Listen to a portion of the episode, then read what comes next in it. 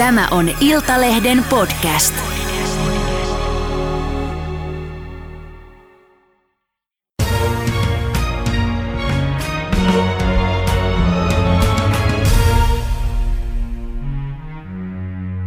Tervetuloa Rokotetutkimuskeskuksen johtaja Mika Rämet.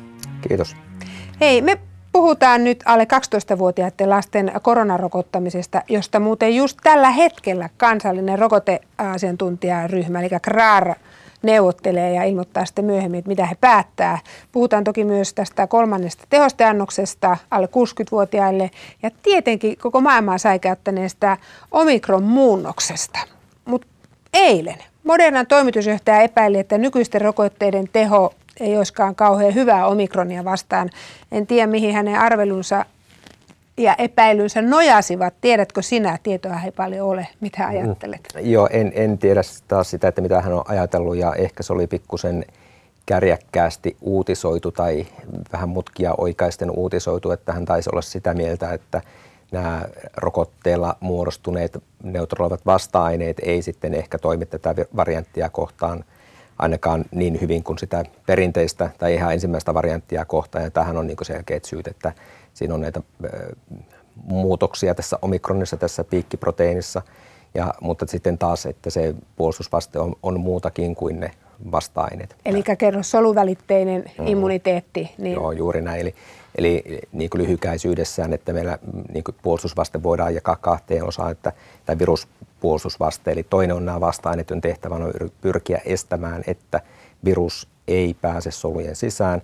Ja sitten se toinen puoli, että jos se virus on päässyt solun sisään ja haluaa muuttaa, pyrkii muuttamaan mm. sitten sen solun tämmöiseksi virustehtaaksi, niin sitten meillä on, meillä on puolustussoluja, jotka sitten tunnistaa tämmöiset solut ja sitten tuhaa ne. Ja tämän vasteen kiertäminen sitten näille varianteille on paljon, paljon hankalampaa kuin näiden vasta-aineiden kiertäminen. Mm.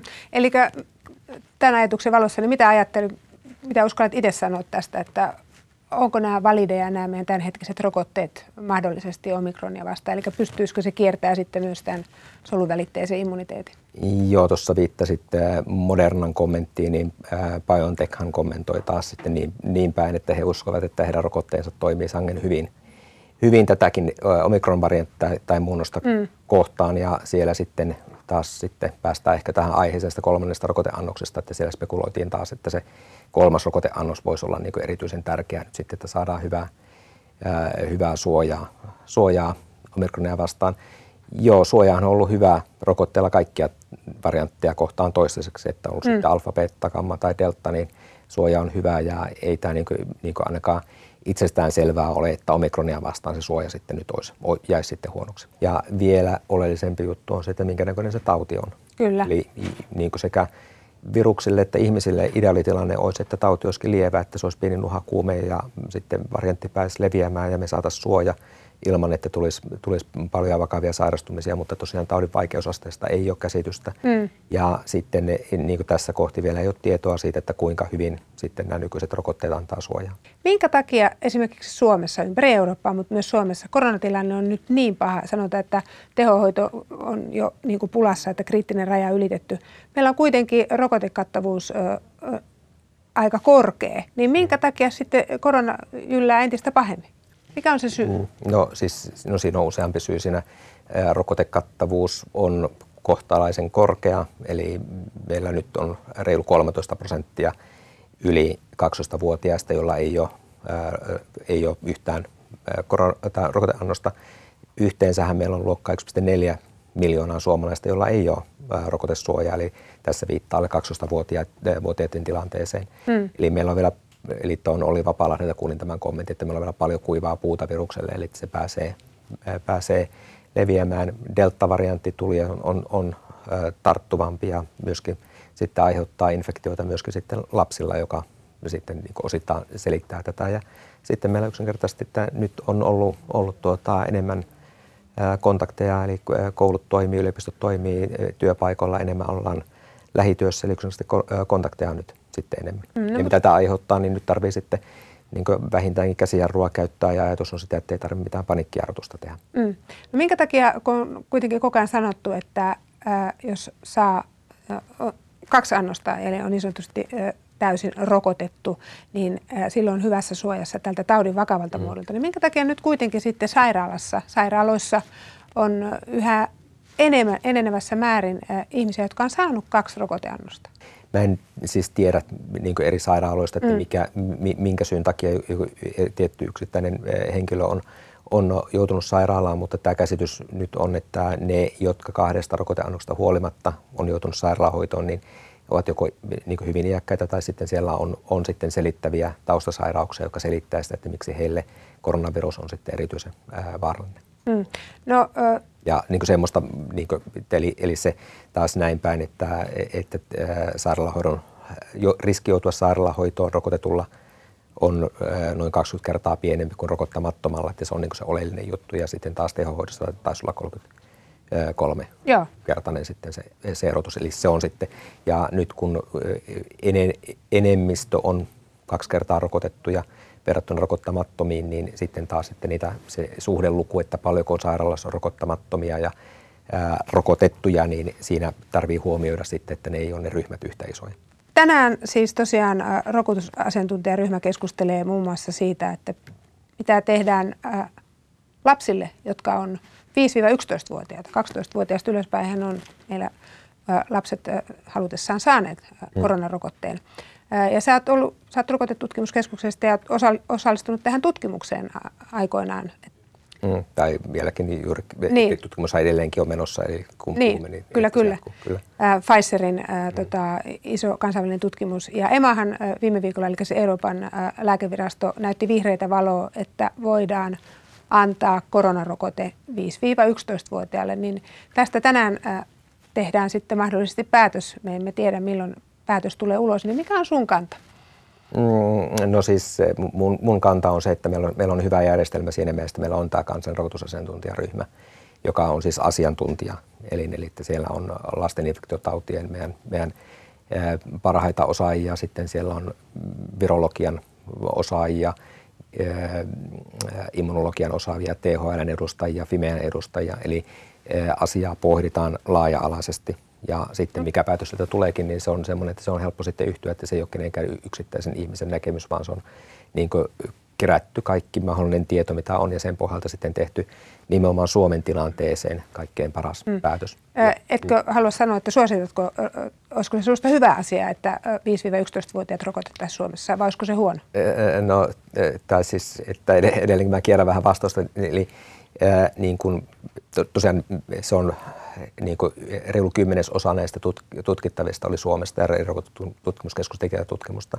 Ja sitten taas, että kun jotkut epäilee, että edustanko Pfizeria, niin Tampereen yliopiston rokotutkimuskeskus tekee kliinisiä rokotetutkimuksia käytännössä kaikille merkittäville rokotevalmistajille, jolloin me kohtelemme heitä kaikkia yhtä huonosti tai yhtä hyvin. Mm. Ja sitten olemme Tampereen yliopiston palkkalistalla, että niin kuin, niin kuin Pfizerin, Pfizer ei maksa meille suoraan mitään ja e, se, että minkä tuloksia me saadaan, niin sillä ei ole merkitystä, eikä sitä, että kuinka paljon tutkittavia meidän, me osallistuu, niin sillä ei ole merkitystä, että meidän, meidän työ on tehdä mahdollisimman laadukasta kliinistä rokotetutkimusta mm. ja me osataan erityisesti toimia sitten lasten parissa.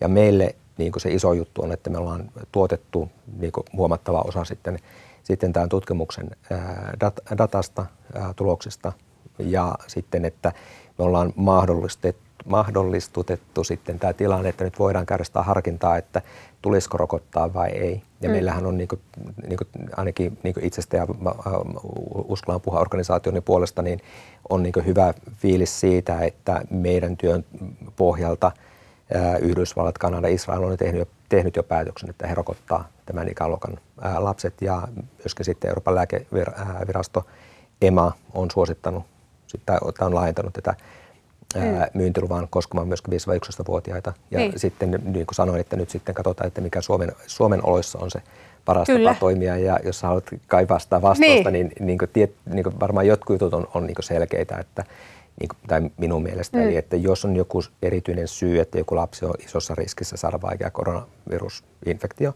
eli jos on immunipuutteinen tai ää, tuota, on joku sairaus tai lääkitys, joka vaikuttaa tähän tuota koronataudin riskiin, niin sitten se varmaan on aika selkeä, että, sitten, sitten, että heitä kannattaa rokotteella suojata, kun kuitenkin tiedetään, että rokote toimii hyvin. Suojateho yli 90 prosenttia ja tässä tutkimuksessa oli 2268 taisi olla yhteensä osallistujaa ja heistä kaksi kolmasosaa sai rokotetta, jolloin tiedetään, että eikä tullut mitään merkittäviä haittavaikutuksia tai vakavia haittavaikutuksia mm. esiin, että se on niin kuin sinänsä, sinänsä turvallinen, että niin kuin heidän osaltaan asia on varmaan aika selkeä. Samoin, että jos on perheessä joku, joka syystä tai toisesta on isossa riskissä saada rokotuksesta huolimatta ää, vaikea koronatauti, niin semmoisessa tilanteessa varmaankin on aika, aika selkeä ajatella, että, että sitten rokotetta voi käyttää. Ja sitten myöskin näin siten, että Suomen on hyvä varautua siihen, että tämä ikäluokka rokotetaan. Että on niin pikkusen ollaan, niin kuin, niin kuin, eli tämä keskustellaan, että miksi tämä ei ole itsestään selvää, että lapsillahan mm. niin tyypillisesti koronatauti on, on, on, on tyypillisesti sangen lievä oireinen, että siksi tämä ei ole niin itsestään selvää, että tarvii rokottaa. Ja, eli varautua siihen, että ikäluokka mahdollisesti rokotetaan.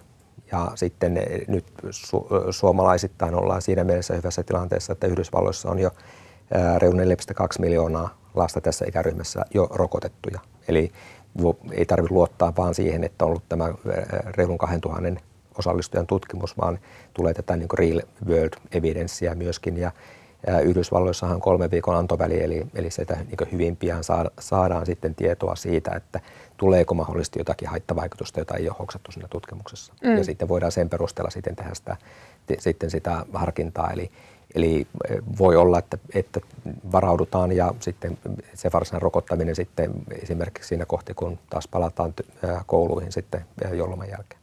Niin, siis Yhdysvalloissa rokotettu tuon ikäryhmän lapsia 3. marraskuuta alkaen.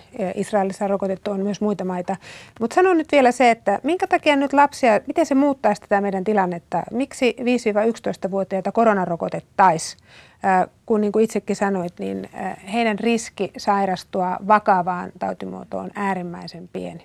Mm, joo, se on taas, että miten sitä katsoo. Eli, eli niin kuin tuossa jo kerroin, että minusta on erittäin hyvä, että, että tämä asiaa pohditaan eri suunnilta, että jos tulee sairaalamaailmasta, niin sitten näkee ne vaikeat tapaukset ja mm. sitten taas, sitten, että, että taas jos, jos niin katsoo sitä eri suunnasta, niin sitten niin kuin, tavallaan se arjessa näkyy ne asiat eri, eri, e, eri tavoin. Ähm, suoraan koronatilanne, tai niin kuin mitä tapahtuu Yhdysvalloissa, niin se ei ole suoraan yleistettävissä Suomeen, mutta tämä, niin kuin Yhdysvalloissa kuitenkin on ollut tuhansittain lapsia, jotka ovat vaatineet sairaalahoitoa, ja siellä arvioidaan, että, että noin sata lasta ö, olisi kuollut koronan takia. Me en tiedä taas, että minkä näköiset ne, mm. niin kuin, että, että, niin kuin tarkkoja yksityiskohtia siitä, että millaisia tilanteissa ja onko se korona ollut myötä vaikuttava vai onko se pää, et, mutta kuitenkin, että siellä, siellä ää, tosiaan tätä, tämän, tällaista lukua on näytetty ja siellähän tosiaan päätös oli, että koko ikäluokalle tarjotaan mahdollisuus koronarokotteen niin. ottamiseen. Sitten yksi joka hyvin tiedetään Suomessa ollut tapauksia siitä, että, että tämmöisenä jälkitautina tulee tämä tämmöinen yleistynyt tulehdusreaktio, eli se on tämä miss C kansainvälisessä kirjallisuudessa, jonka takia on ollut sairaalahoidon tarvetta ja tämän suhteen riskitekijöiden arvioiminen on sitten taas niin hyvin, hyvin hankalaa, että jos tiedetään, että siinä akuutissa taudissa on, on näitä, että jos immunipuute tai sitten merkittävä ylipaino on semmoisia, jotka altistaa, niin sitten tähän, tähän, tähän, niin tähän ää, tulehdusreaktioon, niin siihen taas sen, sen riskin ennustaminen on vaikeampaa. Ja sitten on tämä niin erittäin vaikea kapitteli, tämä pitkittyneistä oireista, tästä lonkoviidistä, mistä puhutaan, että se on vaikea hahmottaa niin se kokonaiskuva ja, ja riskit ja oirekuvat ja mekanismit aikuisilla.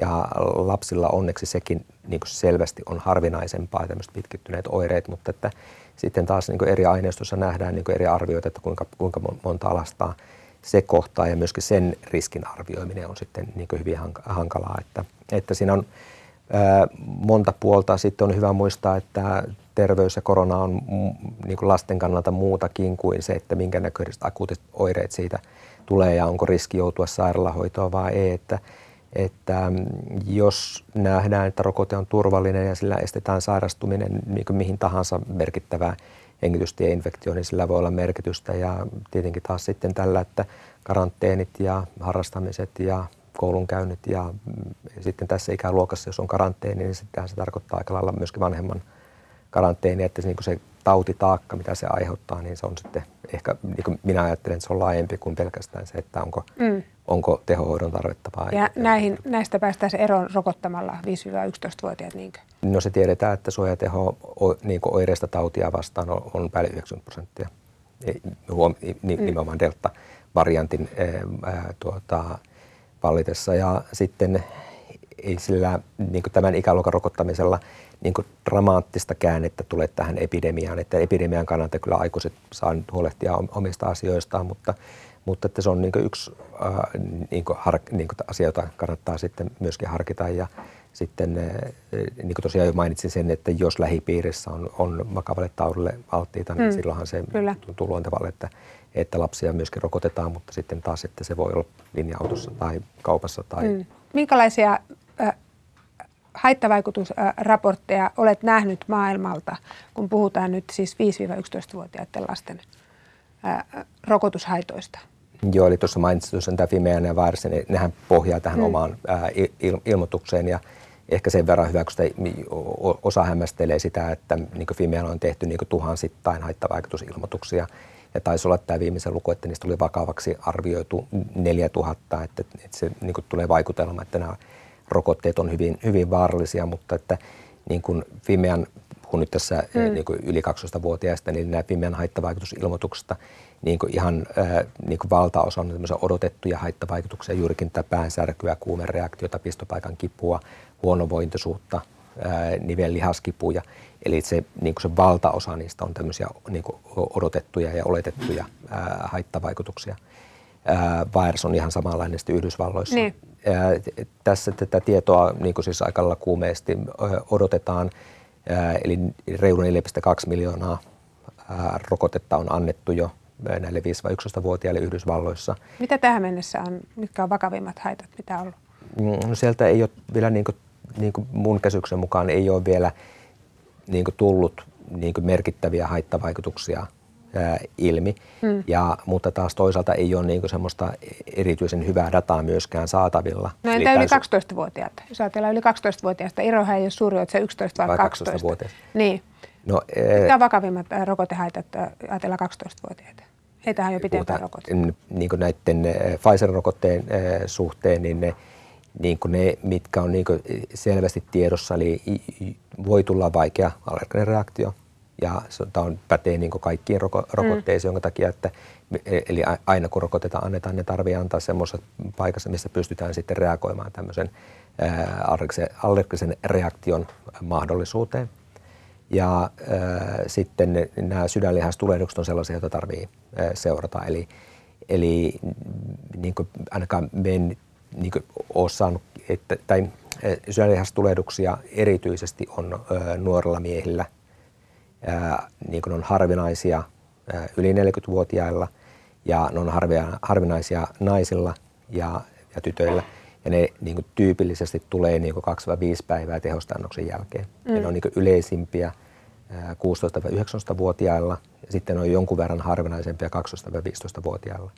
Ja ne on tyypillisesti ollut lieväoireisia, ää, ohimeneviä, mutta että se iso juttu näiden sydänlihastulehduksen suhteen, puhutaan, että riippumatta puhutaanko lapsesta vai sitten kenestä tahansa on, että jos on sydänlihastulehdukseen eh, tuota, sopivia oireita, niin sitten pitää välttää fyysistä rasitusta. Mm. Ja on tämä sama, jos on virusinfektio.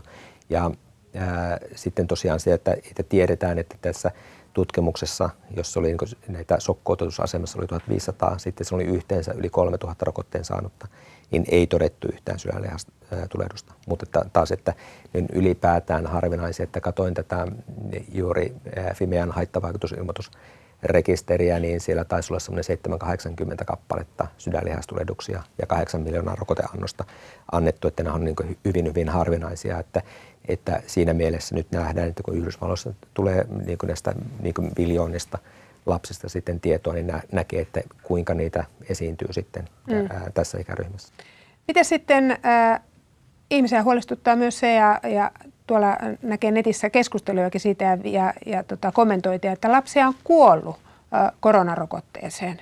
Niin onko tämä totta? Mm-mm. Joo, se ei ole totta. Mä edes, niin huonosti seuraan näitä keskustelupalstoja ja en ole sosiaalisessa mediassa, mutta että ainakin on kuullut tämmöistä väitteitä, että Saksassa olisi 12-vuotias lapsi kuollut roko- rokotuksen jälkeen.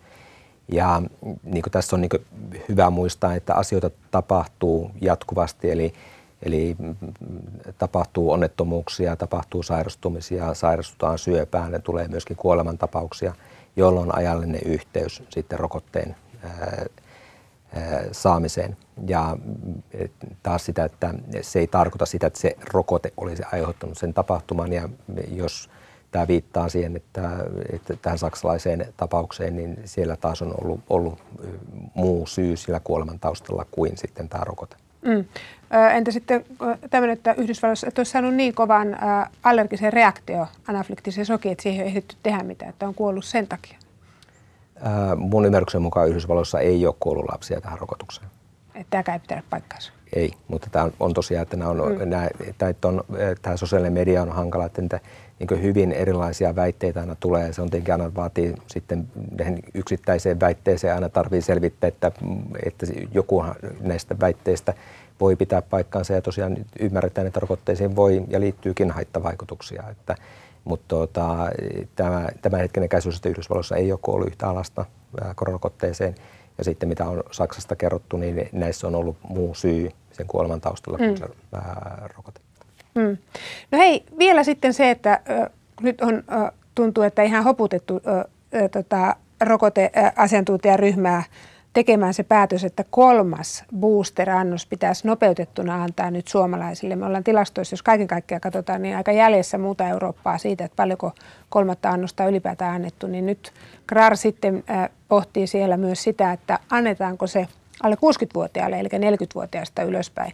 Niin sano, mikä, mitä, mitä hyötyä olisi siitä, jos se nyt nopeutettuna annettaisiin sitten suomalaisille, jotka on 40 ja siitä ylöspäin? Mm. No tässäkin mä annetaan työrauhaa sitten sinne asiantuntijoille. Eli no, no, olen mielenkiinnolla seurannut keskustelua ja varmaan moni muukin on seurannut tätä mielenkiinnolla keskustelua ja tämä on sillä vähän hassu, koska, tai tuntuu ehkä tämmöinen ilmausten myrsky vesilasissa, että että niin kun, tässähän ei käydä debaattia siitä, että onko kolmas rokoteannos niin mahdollisesti tarpeen tai hyödyllinen. Se tiedetään, joka on siis loistava asia, että ne puolustusvasteet niin huomattavasti paranee ja sitten tällä kolmannella annoksella, että siellä niin taas israelilainen tutkimus ei ole suoraan yleistettävissä meille, koska siellä on kolme viikon antoväliä. Mm. Meillä on tämä pitempi antoväli, se on pikkusen monimutkaisempi, mutta niin kuin mä itse ajattelen se take home message tai se, mikä oppi sieltä on otettavissa, että kolmannella rokoteannoksella niin pystytään merkittävästi parantaa suojaa, että niin puhutaan niin tyyliin 20 kertaa pienemmästä riskistä joutua mm. sairaalahoitoon. Mutta, niin, mutta tosiaan, että mä luulen, että kaikki on samaa mieltä, että kyllä se kolmas annos sitä tulee, että kenenkään ei pidä tulkita, tulkita tätä keskustelua sellais, että epäiltäisiin, että onko se hyödyllinen ja kannattaako se ottaa, vaan kysymys on enemmän siitä, että onko se oikea ajankohta sitten niin kolme, neljä, kuusi kuukautta. Ja niin toisesta näin, rokotteesta. Toista niin. rokotteesta juuri näin. Ja jos nyt ajattelee tätä asiaa perusterveenä alle 60 40-60-vuotiaana, niin kaksi rokoteannosta saaneena, niin niin hyvin luottavainen olen, olen kyllä rokote, ää, rokotesuojaani. Ja on hyvä muistaa, että THL on jo suosittanut, että yli 60-vuotiaat kolmas rokoteannos, kun tulee tai kuusi kuukautta täyteen, ja jos on, kuuluu sitten riskiryhmiin tai on terveydenhuollon henkilökunnan jäsen, ja siellä näin, että arvio oli, että siellä on puoli miljoonaa sellaista, jotka olisi mahdollista nyt ottaa tämä kolmas rokoteannos, niin on vielä ottamatta. Mm. Eli se on se oleellisempi juttu. Ja sitten taas tiedetään, että jos ei ole näitä muita syitä, tai jos on perusterve terve alle 60-vuotias, niin, niin suoja kahden rokoteannoksen jälkeen kestää hyvin se puoli vuotta. Niin. Eli tämä, se nyt on, on tosiaan, että, että tuntuu, että kaikki ovat hyvin jyrkästi samaa mieltä asiasta, että se kolmas rokoteannos tarvii antaa ja sitten se tarvii antaa erityisesti ja nopeiten niille, jotka sitä hyötyy eniten ja sitten meille muille se tulee sitten, sitten hiukan, hiukan myöhemmin ajallaan. Ja tässä taas kyllä luotan sitten asiantuntijoihin ja viranomaisiin, että, että se arvio tehdään sitä kautta, että miten tämä asia hoituu kaikkien parhaiten. Mm. Mä kiitän oikein paljon tästä haastattelusta. Kiitoksia. Kiitos.